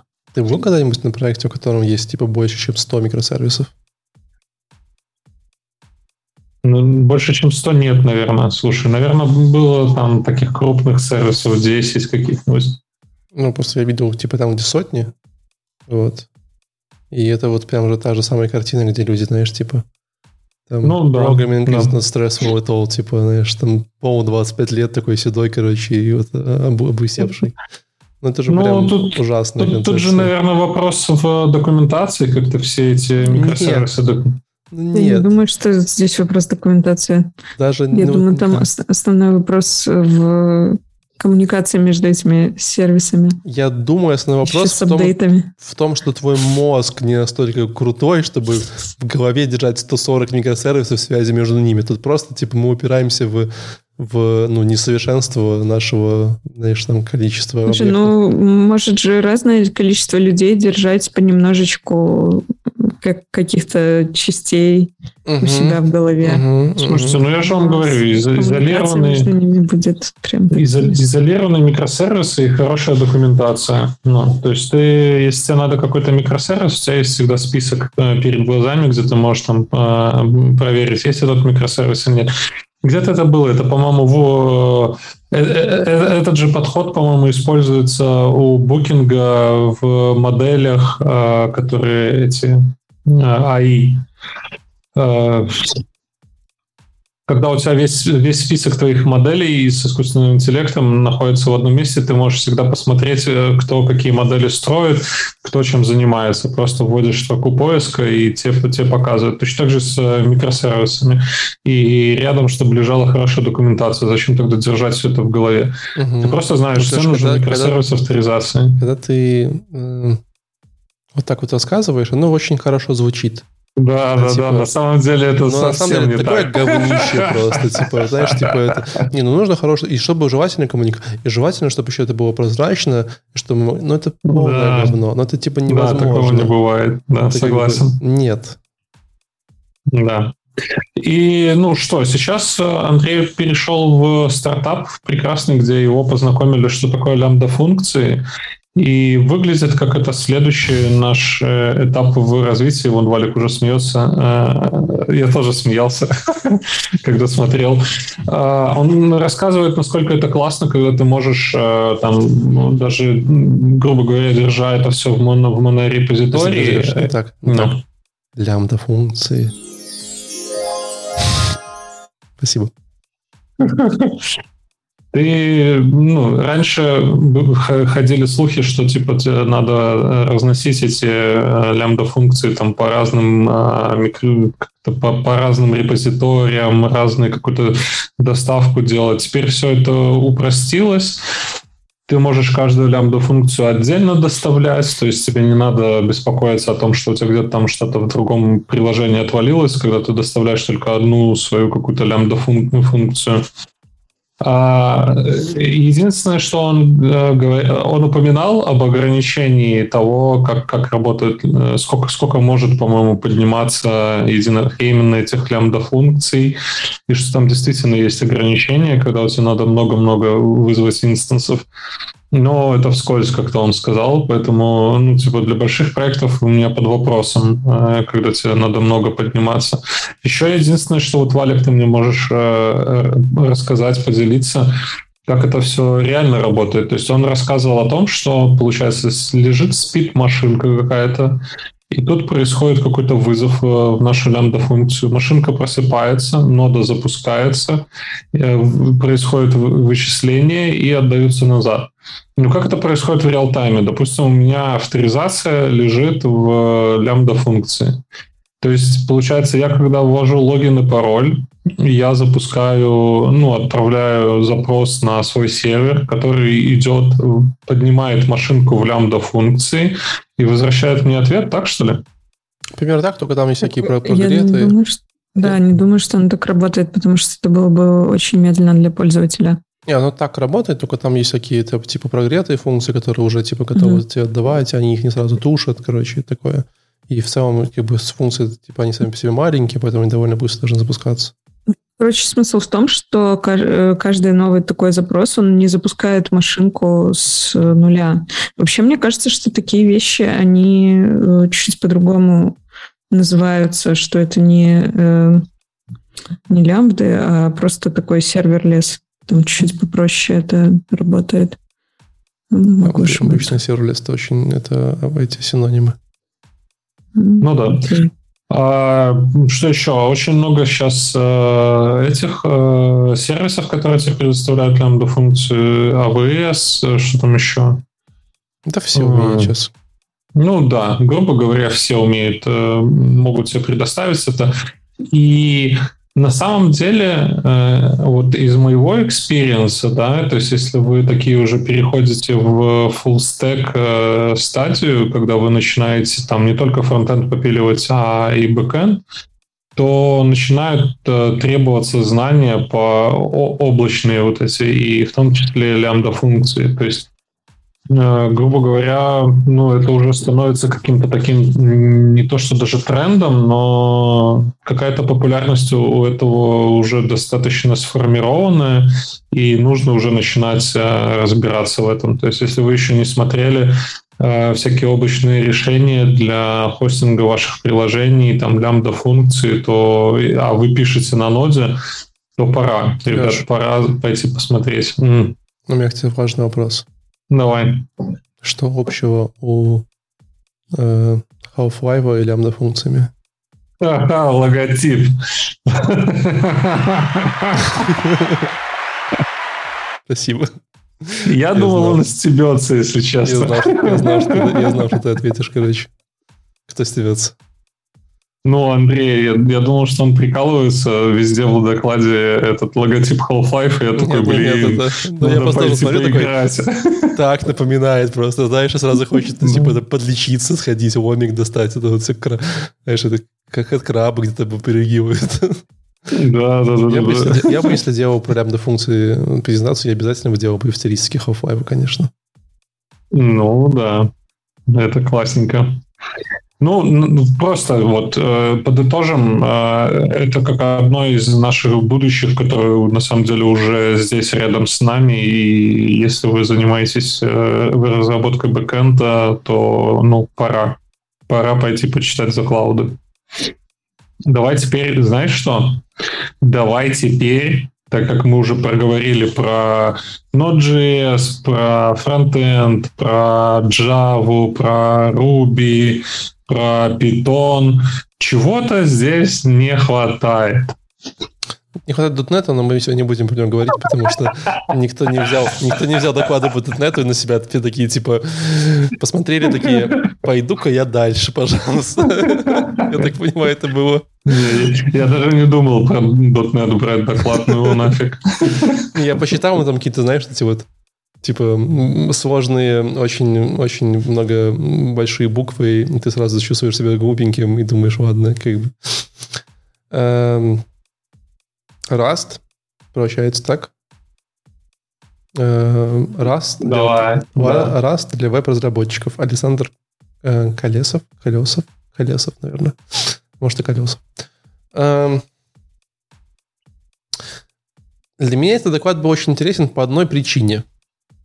Эм, месяца четыре назад мы обсуждали проект одной из команд из далекой и мрачной Англии. Вот. Им нужно было, знаешь, делать какую-то там систему, какие-то страховки, там какая-то там, ну, короче, прям, знаешь, там богатый фронтенд, там бэкенд, какие-то там, ну, прям много фич. И они такие, пацаны, нам вот надо прям до вот февраля просто кровь из носу, наверное, даже до января, типа месяца там 4-3 у них было, запилить вот демку. Там, там, знаешь, там типа 40 экранов, куча стейтов, какие-то там, знаешь, внешние, там прям хватает. Вот. Я такой сел, думаю, блин, ну, конечно, работа дофига, 4 месяца, ну ладно, в принципе, как-то вроде как, знаешь, в голове сходится, то есть там взять команду, какие-то там, знаешь, сделать. На, на Руби быстренько, быстренько на, на Руби на, на Руби, на React точно, точно можно клепать как-то, да. Типа, будет тяжело, но можно. И мы что-то с ним поговорили, вот такое. И потом к нам вернулась, эм, вернулся э, один член команды и говорит, мы тут подумали и решили, что вот вы говорите, что очень трудно успеть, но Rust, он же быстрее, чем Ruby. Поэтому мы же быстрее напишем приложение на Rust. И тут как бы... Я так, знаешь, смотрел на во время звонка в зуме, да, как бы, ну, не, ну логично же, да? То есть, типа, если Rust быстрее, то и проект же напишется быстрее. Ну, там нету никакой... Смотря что, что человек имел в виду. Может, он имел в виду, что Rust более как бы concise и там... Не, нет, он прям сказал быстрее, типа faster. Вот прям там такой... Ты дал Торопился объяснить. Ты дал ссылочку на, на наш подкаст? Я поговорил, я поговорил с CTO, вот, он сказал, что типа на питоне не успеем на PHP, а вот на расте точно успеем все написать. Вот. Э, в принципе, через У месяц... У меня для них есть идея. Просто через месяц они должны сдать проект. Просто интересно с ним потом поговорить, как у них дела. Я думаю, это будет на, на уровне, ну вот, доделали регистрацию. Знаешь, такое вот сейчас. Так, так, и, и самое главное, что раз-то никто не знает, да? Ну, конечно, ну, типа, это же... Я думаю, это было из разряда, короче, слушай, мне надоел этот uh, Ruby, сколько можно Нет, уже Ruby, какой-то, давай какой-то на вообще, Какой-то вообще там другой разработчик, мы там будем, по-моему, там Python или Java. Вот. Эм. И поэтому этот доклад для меня был принципиальным. Мне было интересно узнать, как вообще выглядит разработка, э, веб-разработка на расте. Вот. Кратко, чтобы, вот сказать, чтобы я вам сказал, не, не совру. Доклад длится 24 минуты, 24 минуты 19 секунд. Про веб-разработку на Rust появляется ровно на 20 минуте, и потом еще 3 минуты мы говорим про веб-разработку. До этого мы говорим 20 минут про Rust. Вот, то есть, э, если вы хотите узнать про веб-разработку про, на Rust, то э, э, вам, вам нужно успеть до 3 минуты. Вот, там прям очень все концентрировано. И у меня есть небольшие подозрения, вот, что это не потому, что, типа, как бы, эм, ну, там, не было времени, не успевали, а просто раз для веб-разработки не очень. Вот, и, и все вот, знаешь, эти вот э, фреймворки, которые там, библиотеки, которые показывались в Расте, они, конечно, классные и очень быстрые, я практически уверен. Вот. Э, но выглядят они как будто бы, ну, там, положа руку на сердце, э, Ruby 1.8 такие примерно умел. Вы знаешь, там вот, прямо с точки зрения функционала, синтаксиса, всего такого, он как будто бы совсем еще на очень базовом версии. То есть, чтобы вы понимали, там фреймворки, которые мы, мы можем называть фреймворками для запросов, это, скорее всего, что-то уровня экспресса начальных дней, там, сенаторы в Ruby, там, фласка на питоне, вот такие вот. То есть, это не фреймворки прям вау. Вот. А я еще открыл, почитал эм, почитал растовский ORM для баз данных. Там есть два, Diesel и SQLX. Вот. И прям, ну, не, ну да, наверное, будет работать. вот, но знаешь, что прям то, что ты пишешь Ruby в одну строчку кода, там типа 15 просто такой, на, establish connection, и погнал, там какие-то штуки фигачишь, там какие-то макросы пишешь. И ты такой, м-м", знаешь, как бы это вот, чтобы юзера сохранить. Окей. Такое.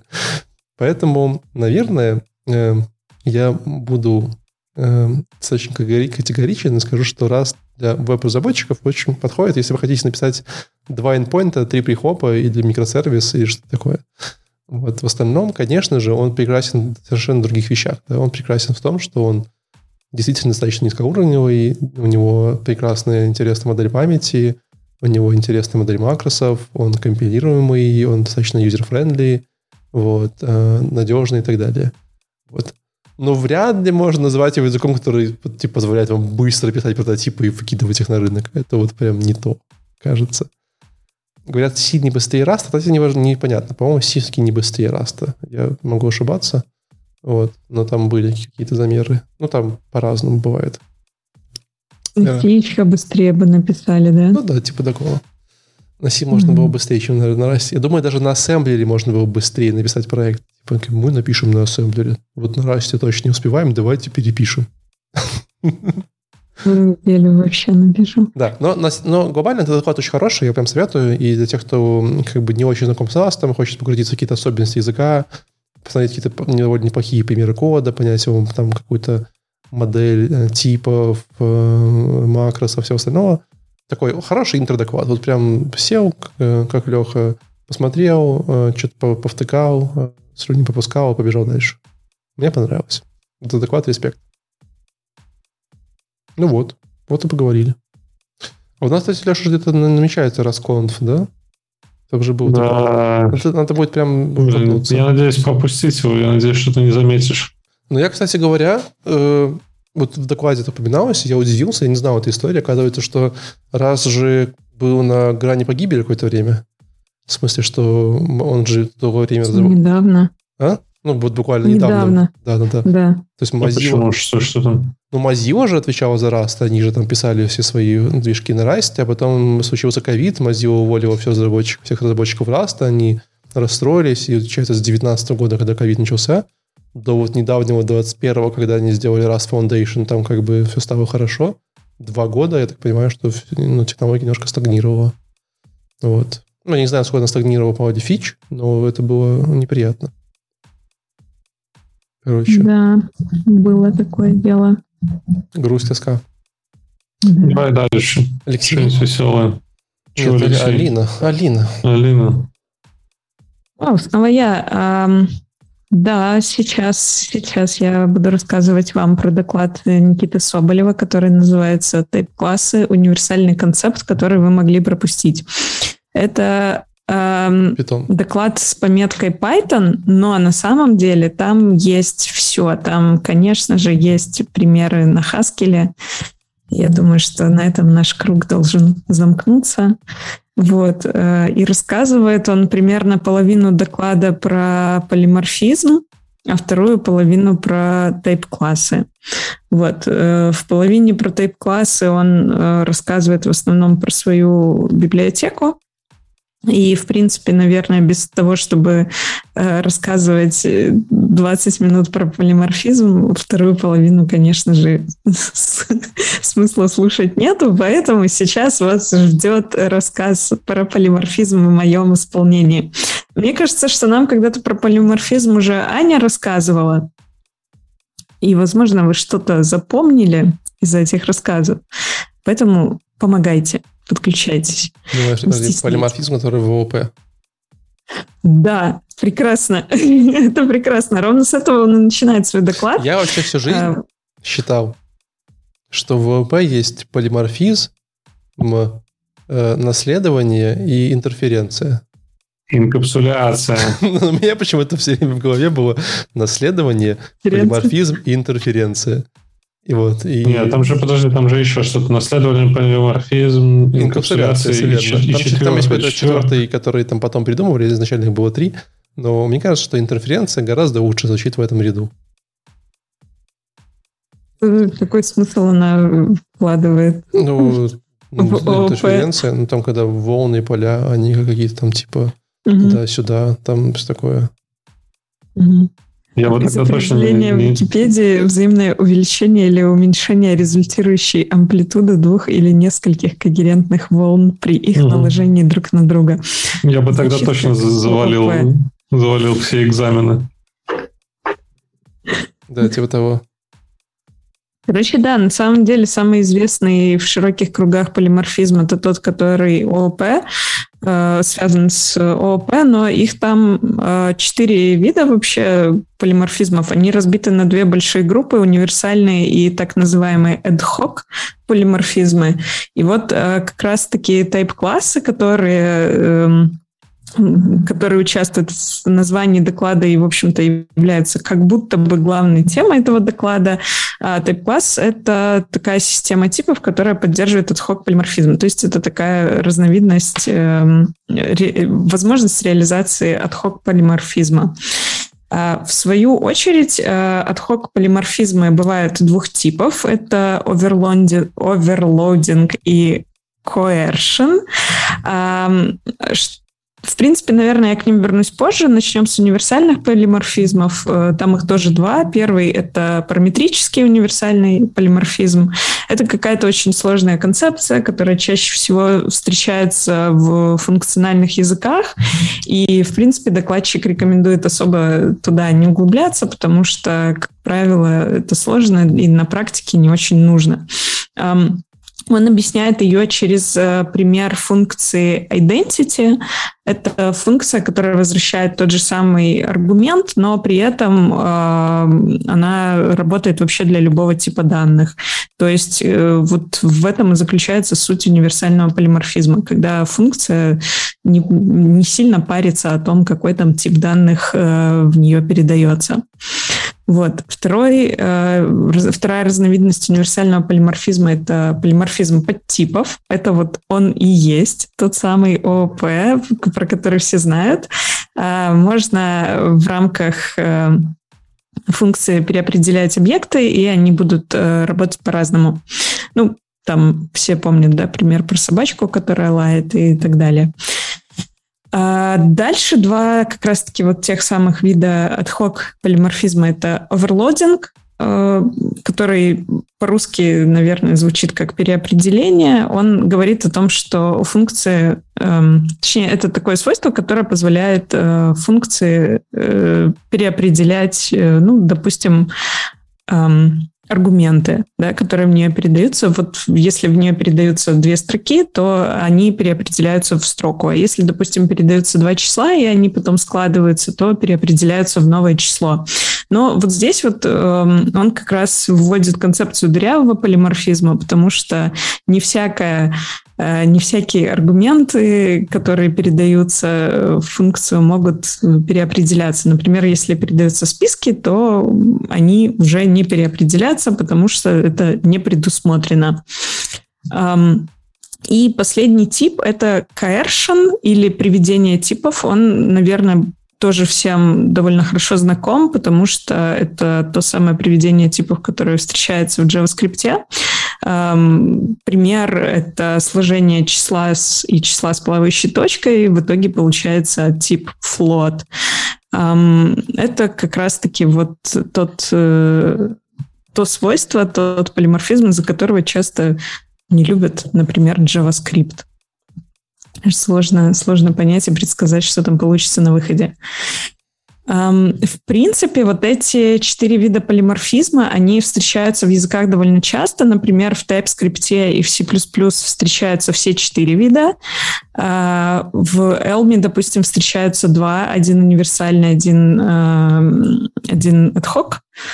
И э, в Python, собственно, на примере которого докладчик э, в основном и рассказывал про тайп-классы, там э, первые два э, универсальные полиморфизмы, они такие под вопросиком, а вот как раз-таки ad там есть, и он э, представлен в том числе и тайп-классами, про которые мы помним, да, что это, собственно, и есть способ реализации ad полиморфизма.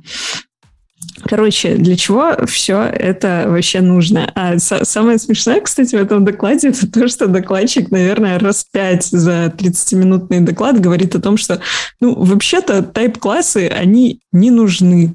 Это вот, вот такая вот... Ну, то есть можно их использовать, но в целом вы можете вместо них сделать э, то же самое там еще тремя способами. Оно, конечно, будет гораздо хуже, но тем не менее. В общем, э, идея в том, что э, тайп-классы нужны тем, кто хочет, чтобы все было идеально, эм, перфектно и очень-очень идейно, так что ли он говорит, да. Так вот, зачем все это нужно? Существуют некоторые функции, которые э, так задуманы, что они должны работать э, с разными типами данных. И ну, с разными типами данных работать по-разному. Он эм, приводит... Э, ну, вообще, если взять какой-то пример из э, общеизвестных, можно, опять же, тот вот пример с бизнес-логикой, да, который Валик уже приводил. Допустим, пользователь зашел э, в электронный магазин и залогинился, а другой пользователь зашел и не залогинился, и они будут себя вести по-разному. Это разница в бизнес-логике. Вот, ну, Допустим, это реализовано с помощью одной функции, которая работает просто с разными типами данных. Но мы же как программисты а, знаем, что реально на бэкэнде там будет для незалогиненного пользователя user .new, который будет создаваться на лету, чтобы все не попортилось. Ну, правда Леш? Да, или как, как там было сидеть э, специальный человечек, да, и что-то там переключать вовремя. Ну, типа того, да. Да, он э, дальше все показывает на примере функции grid, написанной на Python. По сути, эта функция grid, она такая, она приветствует пользователя. В первый раз она ему говорит «привет», а во второй раз она ему говорит «привет снова». И э, реализуется это, в общем-то, довольно просто. В первый раз туда передается строка, а во второй раз туда уже э, передается, э, собственно, пользователь объект. Но вдруг так случилось, что у нас возникла потребность расширить эту функцию и как мы можем это сделать, да? Вот прям просто саму ее расширить мы особо не можем, у нее нету API для расширения, поэтому можем использовать всякие там хаки, манки патчинг и все такое прочее. Например, можно использовать объекты и методы дополнительные, с помощью которых можно расширять эту функцию. Там, конечно, куча каких-то побочных эффектов вылезает. Например, можно вообще сломать всю объектную модель, и тогда наш пользователь ему на голову протечет абстракция, да, как, как, как это говорится, мы вместо того, чтобы дать ему возможность э, котиков лайкать, э, покажем ему внутрянку нашего проекта. Там может случиться так, что объекты будут обрастать слишком большим количеством методов, э, ну и вообще, в принципе, нет возможности расширять чужой код, то есть в некоторых случаях это недоступно. Можно вводить дополнительные абстракции. Опять же, здесь э, тоже все усложняется, код низкого качества, разрывы в логике. А, если вдруг вам надо будет поменять API, если у вас есть какой-то внешний API, то э, придется все обновлять. Короче, все ужасно, плохо, тяжело. Но здесь нам на помощь приходит, угадайте что? Haskell. Нет, тайп-классы. Тайп-классы. Наконец, мы, мы наконец дошли Но до, был лучшим до вариантом. Хаскель э, это квинтэссенция этого всего. Это просто вот э, концентрированный, концентрированное решение да, вместе с тайп-классами. Эм, да, короче, эм, по сути, он, он там показывал примеры кода, на Python. Там, по сути, такая просто функция с пометочкой type class, и дальше в эту функцию можно добавлять э, новые методы, которые ее будут расширять, и э, каждый этот метод будет обрабатывать какой-то свой тип данных. Ну, выглядит довольно симпатично, по словам докладчика, работает хорошо.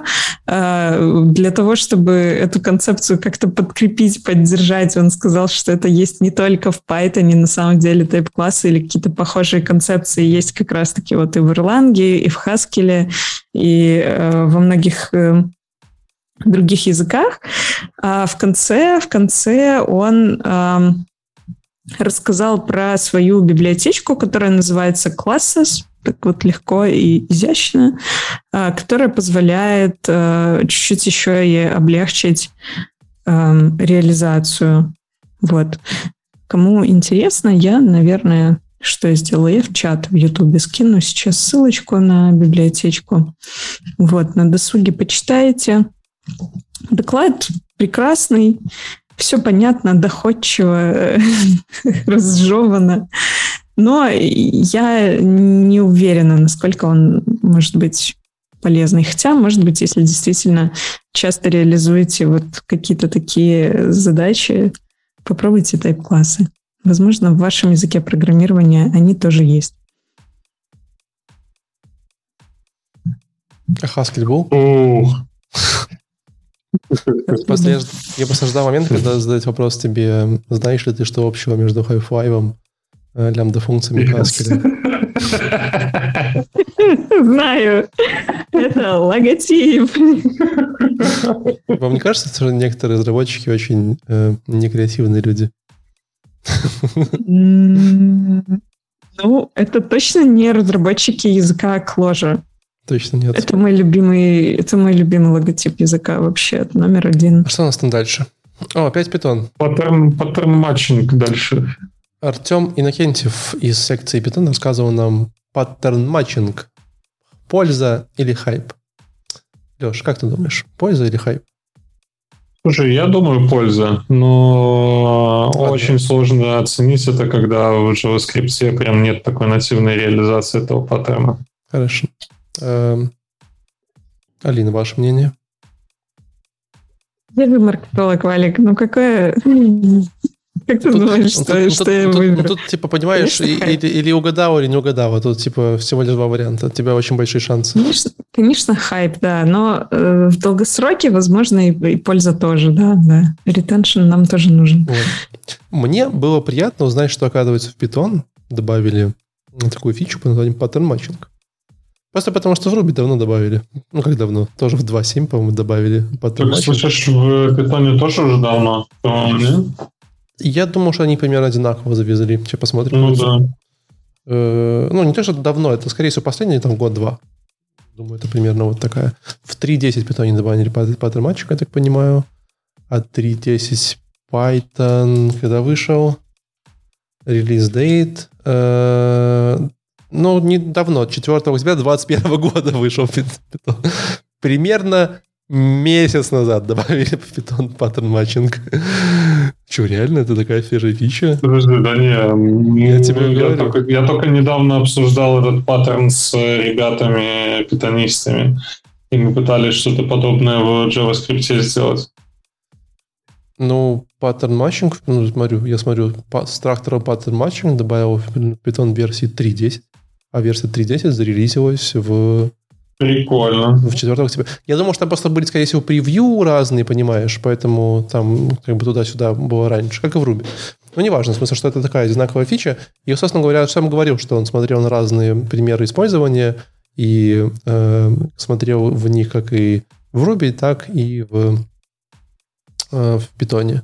Вот. Просто потому, что это очень популярная фича. Она же есть в всяких там модных языках программирования типа Clojure или Elixir. Вот во всем таком. Но в Эликсире точно есть. По-моему, в Clojure есть. Я думаю, там точно должен быть pattern matching. Алин, подтверди мои слова. Я, я не знаю. Я знаю, что в Scala есть, а в не знаю. Не, ну, Clojure это же функциональное программирование, а это, а, это, а это явно э, часть. Да, есть, конечно, оптимайст. Это непонятно, какой-то есть. Это же оптимайст, да? Какой-то core матч. Не, в коре есть, все хорошо. Вот. Если вы никогда не видели, как выглядит фича паттерн матчинг, то обязательно э, советую э, посмотреть. Вот. Эм, она выглядит... Ну, ну, напомни, я просто давно уже это обсуждал. Ну, по сути, самая, одна из самых классных штук ее, да, то, что ты можешь брать какие-то структуры данных и как бы матчить их по таким, как бы, ну, как, знаешь, вот свечам, кейсам, да, типа там switch, э, как бы да, в JS есть там case when, это вся. То есть ты говоришь, возьми, пожалуйста, мне вот эту вот переменную, которая есть какая-то структура данных, и заматчи ее по каким-то штукам.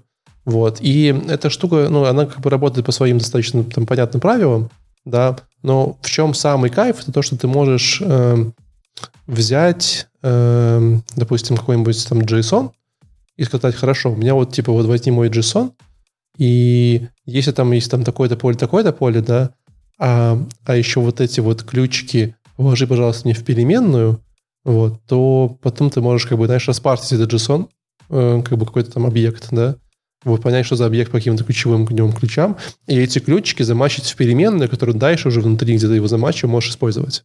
Понимаешь идею? Собственно говоря, поэтому он паттерн матчинг. Ты по какому-то паттерну матчишь какой-то свой объект, и еще вот этот матч ты можешь потом использовать. Это может быть что угодно. Там регулярка, там, знаешь, какие-то там какие-то сложные э, вещи и так далее. Вот. Э, ну, естественно, Артем пытался разобраться, где паттерн матчинг э, применим. Э, Честно говоря, наверное, знаешь, он как бы рассказывал, у него есть там прям 5 или 6, э, или даже 7 каких-то кейсов, которые он придумал. Вот. Я соглашусь, что может быть один прикольный. То есть фактически, да, в чем классный pattern matching? Можно использовать его э, там, где мы пишем какие-то алгоритмы. Допустим, факториал на pattern matching е выглядит довольно забавно. Э-э- непонятно. Ну, можно, наверное, ну, что угодно можно пользоваться в алгоритмах. Можно манипулировать графами. Лех, когда ты последний раз манипулировал графами? Вообще никогда. Ну вот я, я думаю, что средний разработчик примерно так же. Как бы. Можно манипулировать графами, но по факту это, если вы не пишете какие-нибудь супер заумные штуки, которые там парсят ваше абстрактное синтаксическое дерево, или вы не проходите э, собеседование в компании Google, где вас просят алгоритм на поиск в ширину, в длину, то как бы и больше с графами не сталкиваетесь. Чаще всего в своей жизни иногда сталкиваетесь. Хотя, конечно, это очень прикольно выглядит в pattern matching е. Можно парсить HTML, YAML, JSON и разные там типа прикольные штуки. Это реально можно. Реально выглядит классно. Я тут прям э, не спорю. Можно прикольно парсить э, разные HTTP заголовки конфиги. Ну, то есть ты можешь, знаешь, делать там типа request response и response замачить и посмотреть, какие там у тебя пришли, может быть, поля, статус, вот эта вот вся история. И прям вот, знаешь, такие разные бранчи организовать. Выглядит тоже довольно забавно. Я э, соглашусь. Все остальное, если вы хотите какие-то там сообщения в pattern matching е обрабатывать, типа ивенты, тоже можно, э, но это всякие, это все-таки Python Ruby, там каких-то ивентов в принципе нету. Вот. Э, это можно какие-то там еще организовывать аргументы функций. Ну, можно, но как бы скорее для всего для этого уже есть какие-то подходы, библиотеки, и, и там тоже командная строка, это все обрабатывается. В общем, глобально, если подытожить, потому что такое 17 минут, я говорю, поднимал уже 3. Э, штука прикольная, э, свое применение еще найдет. Вот. Но э, э, старайтесь не перебарщивать с ней. Она все-таки местами может быть не... Э, ну, типа, сильно... Ну, то есть она как бы с точки зрения восприятия кода все-таки достаточно довольно тяжелая может быть. Э, вот и все. Кратко про паттерн матчинг. Ну и теперь у нас снова минутка веба. Опять фронтенд твой? Ну. В этот раз хоть про, не про React, надеюсь? А, нет, не про React. Ну, можем и про React, на самом деле. Да, не будем. Веб, ну, сколько можно? Веб-компоненты и дизайн системы Дмитрий э, Разинков, Разинков из этого, из фронтенд скопа. Ох, ну, темка интересная, интересная, свежа. А, да, не стоит, наверное. Не, на самом деле э, парень рассказал про веб-компоненты, как они делают дизайн-систему в веб-компонентах, что у вас каждый ваш, э, каждый их э, этот а, атом молекулы это веб-компонент. О том, что вы можете как этот, а, что вы можете вызывать в своих веб-компонентах, можете туда функции передавать, можете там листнеры делать. Единственное, что как раз-таки React не особо дружит, э, не помню с чем именно, с э, обработкой, по-моему, функций или обработок, обработкой листнеров. Точно не помню, но там есть какие-то нюансы. А, про Shadow DOM немного упомянул, что каждый этот веб-компонент э, будет создавать свой какой-то Shadow DOM и в нем жить. А, о всякие библиотеки мимолетом упомянул, что раньше были полимер там и прочие штуки. Э, что еще рассказать? Да, слушайте, не знаю, я не уверен вот на самом деле в веб-компонентах. Я слышал недавно про проект, где используются веб-компоненты, но я никогда вот не писал. Ты, Валик, сталкивался когда-нибудь с веб-компонентами? Ты, которые нативные вот эти вот все? Ну да, да, да. Отвратительная, ужасная штука. Э, работает непонятно как. Ну. Вот. А, вот, ну, мы сейчас, собственно говоря, нам дали... Эм, давайте так, расскажу вам интересную историю. Воле судим, э, та же команда, которая пишет, пишет сейчас проект на, на Расте, которая не успевает PHP, у них до этого был другой проект, где они решили, что веб-компоненты — это их все, им надо написать фронтенд в веб-компонентах. В общем, этот проект уже мы достаточно долго переписываем на React, потому что там, там такой, типа, просто, знаешь, очень... Эм, очень сложно с ним жить, скажем так. Потому что там нет только системы, там есть веб-компоненты и все. Да. да. А и тебе, тебе же надо еще первый сайт рендеринг для того, чтобы вот я вспомнил. Да не даже без него. Тебе надо все, типа, знаешь, там, типа и роутер, и какой-нибудь там стор, и это все должно как-то работать все вместе. А у тебя просто веб-компонент такой, ну, Ты веб-компонент можешь использовать как UI-кит свой, да, то есть у тебя все твои атомы в UI-ките в веб-компонентах, а уже логику ты пишешь на Angular, на Vue, не уверен, что стоит на реакции писать ее. Ну и нафига Казе Баян? Ну, я сам не знаю. Ну, ну и плюс у тебя еще сервер-сайт э, рендеринг отваливается. То есть для того, чтобы тебе э, сделать сервис-сайт, тебе нужно поднимать э, зоопарк попитеров, которые будут э, это все рендерить где-то и там показывать. Ну, то есть такое себе. Хотя, опять-таки, я слышал за такие проекты. Ну, не, ну их можно. А еще эти можно веб-компоненты на расте писать и еще WPF перегонять. Типа, ну нахера? Нахера? Ну, слушай, вот я плюсов не знаю. На самом деле, мне кажется, что должны быть какие-то плюсы э, по, по, с этими веб-компонентами. Я их не увидел, не услышал, поэтому пока сложно э, что ну, какой-то давать фидбэк. Доклад э, такой общий, обзорный, как ребята это все делают, и тоже как бы какой-то смысл, смысл э, смотреть его. Э, я не услышал каких-то критических моментов, где он говорит, почему нельзя использовать этот компонент, а это важно понимать. И, наверное, еще я хотел добавить по поводу вот мира веба. А, начинает складываться такое впечатление, что ну, уже проще Java выучить, чем а, идти во фронтенд. Э, если этот ну, видос наберет 100 лайков, то Леша, э, Леша к концу эм, к 130 выпуску выучит Java и расскажет, что лучше. Выучить Java или, или, или писать давай, на фронтенде. Давай, если, если 100 лайков, то я к, 2020, к концу 2022 года напишу сервис по авторизации с социальными сетями на Java на Spring Boot. Не, ну это слишком просто, там 15 тысяч кода будет. Нет, ну, типа э, просто сдашь нам экзамен по Java.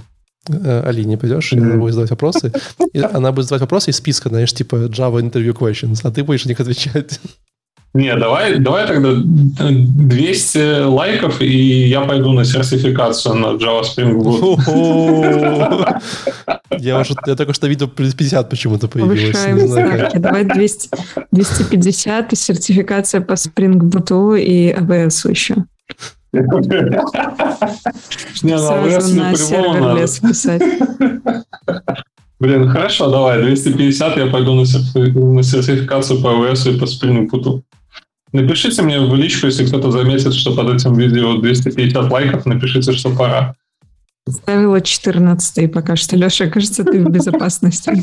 Мы все работаем на Леш, то, чтобы ты не недо... выходил из ты, зоны комфорта. Ты очень недооцениваешь силу э, социальных сетей и количество моих друзей в интернете, потому что э, ты же понимаешь, что это, ты же понимаешь, что это два поста как бы в моем фейсбуке, и ты уже в беде. Так что 200 лайков и сертификат по Java. Правильно? 200 лайков, сертификат по Java, 250 я еще на AWS пишусь.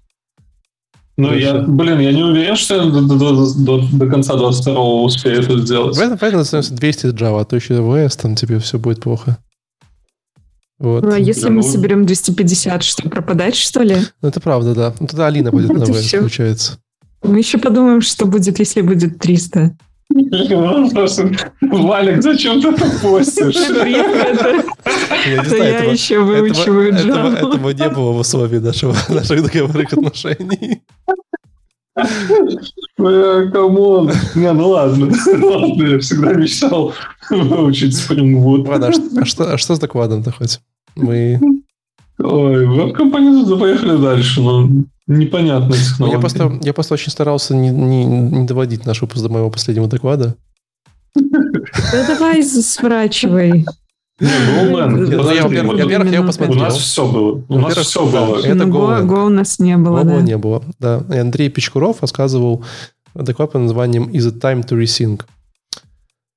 э, Если бы доклад выбрал Леша, по неожиданности бы случайно, вот, то я боюсь, э, что реанимация бы не успела доехать до Алексея.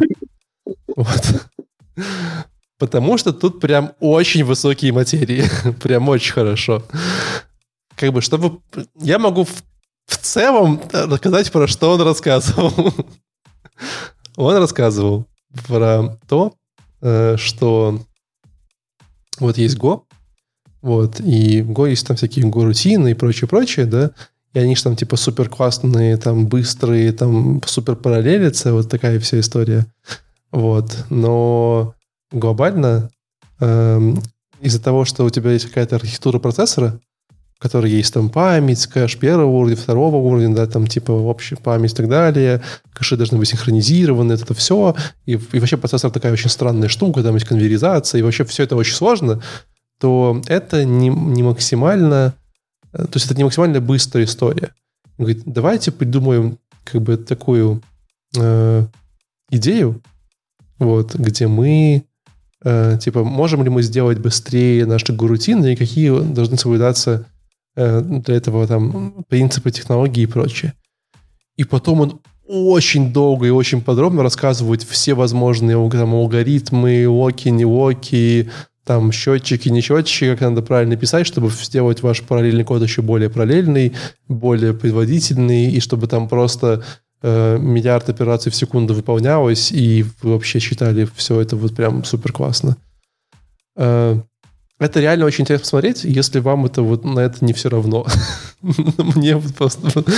Я как бы смотрел, ну и реально, ну это классно, когда у вас, знаешь, там типа базовая имплементация на там делает 200 тысяч операций, а вот то, что вы сейчас сделали, делает э, 750 тысяч операций, вы такие, у это прям типа в 7 раз быстрее. Вот. Но мы же все знаем, что ты потом делаешь один HTTP запрос, это все, короче, знаешь, просто там график, там, типа, вот эти все штуки, и просто один HTTP запрос где-нибудь в интернете, там, 15 секунд шел, потому что где-то там роутеры закольцевались. И ты такой, ну все, вот все ваши его операции потерялись. Э, но, но да, если вам, вас интересуют различные такие высокие материи про там блокировки, про рутины, что вот вы понимали, вот насколько здесь это самый простой вот вариант, что здесь происходило, да? Это, допустим, у вас есть счетчик, который вам нужно считать, типа вот там, знаете, там плюс один, плюс один, плюс один, да? Но если вы пытаетесь из разных потоков счетчик как бы увеличивать, то на самом деле это операция, которая блокирует все другие потоки, поэтому он не очень быстро работает. Поэтому, э, что предлагал Андрей, это брать счетчик, э, но делать счетчик не счетчиком, как переменный, типа там, 1, 2, 3, да, а массивом, вот, где в, каждом, в каждой ячейке массива был бы свой счетчик, вот, в который писал бы каждый там вот, курутина, вот, но когда, а когда вам нужно, типа, взять счетчик, который во все, э, ну, типа, общий, вам нужно посуммировать все ячейки массива, это будет ваш счетчик. Тогда это ускоряет все, типа, в хулион раз. Вот. И ты такой, ну, в принципе, да. вот только, только я не видел ни разу в своей жизни, что где-то был счетчик, которым каждая ячейка более массива, каждый поток. И там возникает вопрос, что рутина анонимная, поэтому вам нужно как-то придумать, как ее там, знаешь, как, как ассоциировать ячейку с какой-то такой воу, воу, воу, воу, типа easy, э, и так далее. Э, у меня есть, у меня есть полегче вопрос. Что общего у корутины Half-Life э, Хаскеля. Хаскеля и всего остального. Лямбда функции. Лямбда функции. Не, у меня есть ну, серьезный вопрос э, от, э, этих, от моих соседей. Давай. А, проблема, короче, какая проблема у нас? Получается, э, сейчас зима же у всех наступила, да, ну, у большинства, наверное, наших зрителей, хотя, может быть, кто-то живет э, в, теплых, в теплых краях, но все равно снег, слякоть там и прочие штуки. Ну и вот, короче, подъезд никто не, не убирает, да, и вот э, ты заходишь с улицы и заносишь вот эту всю слякоть. И как решить э, проблему, чтобы э, подъезд оставался чистым? А ты пробовал ас- асинхронный синк, синк-мап для этого? Просто Нет, пока, пока, пока кто-то попробовал положить картон. Я думаю, Но это портит всю красоту же подъезда. Э, подъезд, скажи, пожалуйста, Леша. О, это сложный, скорее даже политический вопрос, а мы ну, по коду в контакта не обсуждаем политику. Леш, я думаю, а... я думаю, эту проблему угу. можно решить мьютексами, чтобы максимально один человек заходил в подъезд в день. И, тогда, О. и тогда получается, что как бы, ну то есть, э, хоть этот человек и наследил, но в день это будет незаметно, потому что это ты будешь, а ты не можешь себя винить. Понимаешь? Mm, Или да. же вторая история, если ты хочешь это распараллелить, и не хочешь, чтобы Mutex был твоим э, причиной твоего плохого доступа к подъезду, то ты можешь для каждого человека сделать отдельный вход. Вот, Или нужны лес, лестницы да, снизу, да, да, да. просто на да. балконы себе провести сразу. Да. И ходить Но... по лестницам сразу через балкон. Вот такой тоже вариант. А подъезд заварить, Леша, для надежности, чтобы точно все через лестницы ходили. Да. Но, ребята подсказывают. Ребята подсказывают. Консультацию от менеджера. Не, ребята подсказывают, что если бы ты э, был поумнее и писал бы на технологиях с garbage коллектором, то такой проблемы у тебя бы не возникало. Ну, это Java, я еще не начал. Поэтому, ребят, пожалуйста, э, помогите решить его проблему, наберите 200 лайков, и Леша будет гораздо более счастливым в этом плане. Слушай, вам надо нанять себе, или не нанять, а как-то решить, кто мог бы выполнять э, обязанности председателя или директора вашего дома. И дальше бы это была уже его головная боль, он бы решал, может быть, даже нанял уборщика ну, вот тут, видишь, проблема. Не, не, этот, не, нету управляющего, то есть нету главного, кто бы принимал решение. То есть пытается построиться какое-то демократическое общество, которое в итоге превращается в лебедь, рак и щуку и, ну, все тянут в, в свою сторону. На этом все? Ну, честно говоря, была отличная конференция. Я прям скучал по таким. Я э, все доклады смотрел на двойной скорости, прям впитывал каждую э, миллисекунду разговора, и прям все было очень интересно. Спасибо организаторам и выступающим. Было прям хорошо. Поддерживаю. Вот не хватало вот этого, знаешь, когда ты вот смотришь доклад, и немножко таким потом пахнет в комнате, чтобы прям так, эх, как вот, вот прям хорошо. Прям, знаешь, чувствуешь, что ты мозги напрягаются, там, знаешь, вот это вот все. Э, да. Вот. На этом спасибо большое всем, что были с нами. Э, у нас э, зима э, скоро будет лучшая за весь год. А, а вы просто лучшие за весь год, что случилось с нами. Всем пока. А одевайте тапочки перед тем, как в подъезд сходите. Это тоже, конечно, да, важно. Всем пока-пока.